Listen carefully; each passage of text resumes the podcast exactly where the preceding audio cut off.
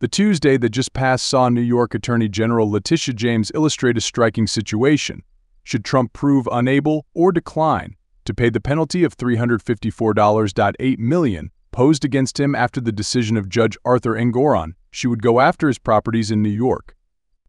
Among these assets is the iconic Trump Building, located at 40 Wall Street, a beacon of Trump's time as the 45th Commander-in-Chief. The D.C. Enquirer previously informed the public of the judge's conclusion last week. The verdict held that Trump had acted dishonestly with several banks to gain an advantage in loan agreements. Subsequently, Engoron pronounced a substantial $354 million penalty on the ex-president. Further, the ruling stipulates that Trump is precluded from serving in a leadership role in any corporation or legal entity in New York for three years, adding another layer to the punitive measures. Additionally, the responsibility for approximately $100 million in prejudgment interest falls squarely on Trump's shoulders.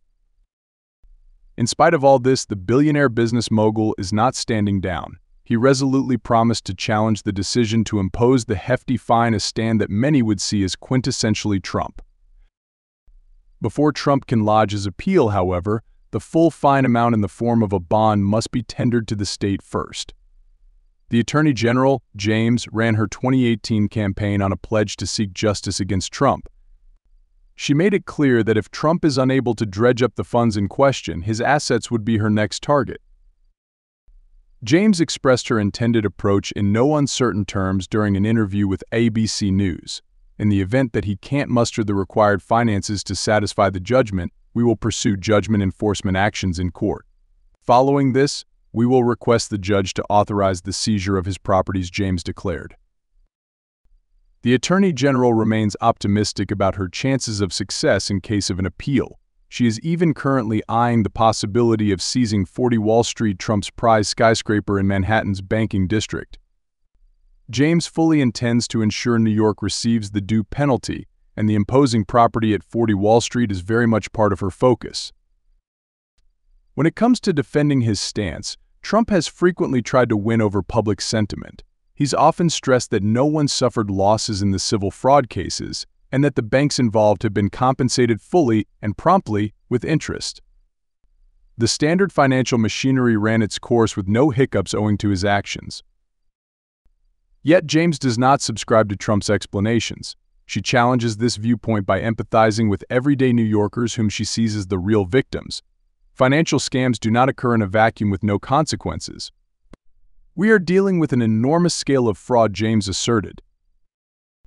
This is not a trivial error or just an oversight. The deviations were critically overstated and the level of fraud was stunning. Consider the scenario where an average New Yorker walks into a bank and submits fraudulent documents swift, severe punishment would follow. The same rule applies, irrespective of whether the individual behind the said fraud is a former president or not, James strengthened her stance. It seems clear that opposition forces are willing to use any means necessary to hamper Trump's potential quest for the White House again in 2024. This includes new strategies to confiscate the tycoon's most treasured assets located in his hometown of Manhattan.